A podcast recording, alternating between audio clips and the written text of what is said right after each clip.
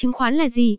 Chứng khoán được định nghĩa là tài sản tài chính mà cụ thể là bất kỳ loại công cụ tài chính nào có thể dùng để giao dịch dưới nhiều hình thức khác nhau, như tiền giấy, trái phiếu, giấy nợ hay cổ phiếu. Trong đó, chứng khoán có thể được phát hành từ công ty hoặc tổ chức tài chính nào đó và đây sẽ được gọi là tổ chức phát hành. Trên thực tế, chứng khoán được xem là một trong những cách thức của công ty khi muốn huy động nguồn vốn làm ăn thay vì phải bỏ vốn chủ sở hữu hay đi vay mượn. Phân loại chứng khoán Tính đến thời điểm hiện tại, chứng khoán được phân chia thành 3 loại chính bao gồm chứng khoán nợ, chứng khoán vốn và các công cụ phái sinh.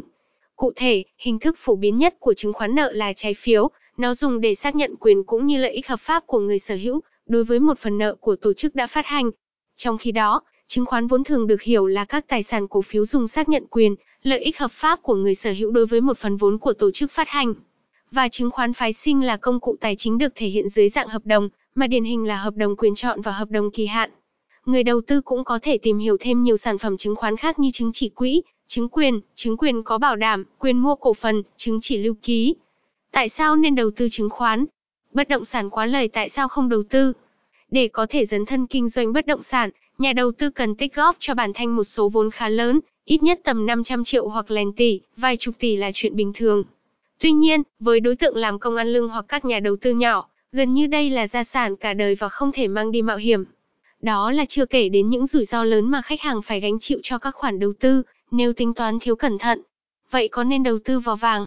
Khả năng sinh lời dựa vào đầu tư vàng là chắc chắn và rất ít rủi ro, nhưng nhược điểm nằm ở chỗ khả năng sinh lời thường thấp, hoặc nhà đầu tư cần đợi chờ trong khoảng thời gian rất lâu.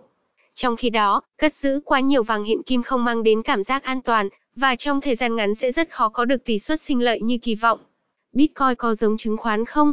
Bitcoin hay tiền mã hóa được đánh giá là sản phẩm đầu tư có mức độ thanh khoản cao không khác gì chứng khoán. Tuy nhiên, bất lợi mà Bitcoin chưa khắc phục được nằm ở chỗ nó chưa thực sự minh bạch, an toàn và có nhiều nguy cơ bị các đối tượng tội phạm sử dụng trong các giao dịch.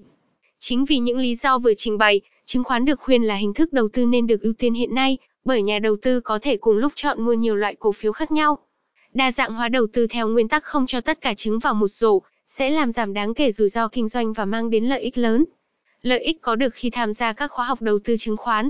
Tiết kiệm được phần lớn thời gian để bắt đầu với những khái niệm mới. Đồng ý rằng bạn có thể tích góp kiến thức về đầu tư chứng khoán trong sách, nhưng bạn cần đọc những đầu sách nào? Cần đọc bao lâu? Đọc của tác giả nào? Những điều sách giảng giải bạn chiêm nghiệm được bao nhiêu phần trăm? Cách hiểu của bạn có đúng với ý đồ của người viết sách không? Và những gì tác giả trình bày có còn đúng với thị trường không? Trong khi đó, khi tham dự khóa học chứng khoán online hay offline, các nhà đầu tư tương lai sẽ hoàn toàn không vướng vào những vấn đề vừa đề cập như trên. Hơn thế, người học còn được các diễn giả, nhà đầu tư trực tiếp chia sẻ các kinh nghiệm thực tế thông qua các khoản đầu tư của riêng mình từ đó có thêm kinh nghiệm. Nói cách khác, có người dẫn dắt, thắp đèn, cho những bước đi đầu tiên sẽ giúp người học hạn chế được phần lớn rủi ro sẽ gặp phải, và dễ thành công hơn. Khóa học chứng khoán online chi phí thấp. Nếu bạn đang e ngại những khóa học chia sẻ về lĩnh vực chứng khoán sẽ rất tốn kém, thì có thể hoàn toàn yên tâm bởi khóa học online không hề đắt đỏ như bạn tưởng. Người dùng thậm chí có thể đăng ký những buổi trải nghiệm miễn phí để XCM khóa học có thực sự đáng giá và phù hợp với bản thân để tiếp tục theo đuổi hay không. Nói cách khác, người học được chủ động quyết định có nên tiếp tục hay nên dừng lại để không mất học phí, mà vẫn không có kết quả như mong đợi. Ngay cả khi đã bắt đầu, nếu không muốn bước tiếp, người học vẫn có thể tìm đối tượng đang có nhu cầu để bán lại tài khoản học tập, mà đúng không? Tránh bị lợi dụng, chủ động trong đầu tư.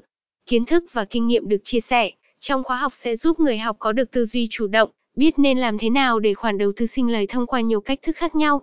Đây có lẽ là điểm hạn chế nhất mà những cuốn sách lý thuyết chưa thể truyền tải tốt được. Hơn thế, khi nắm bắt được kiến thức vững vàng, nhà đầu tư sẽ chủ động hơn trong cuộc chơi, không đơn thuần để nhà môi giới nói sao thì làm vậy,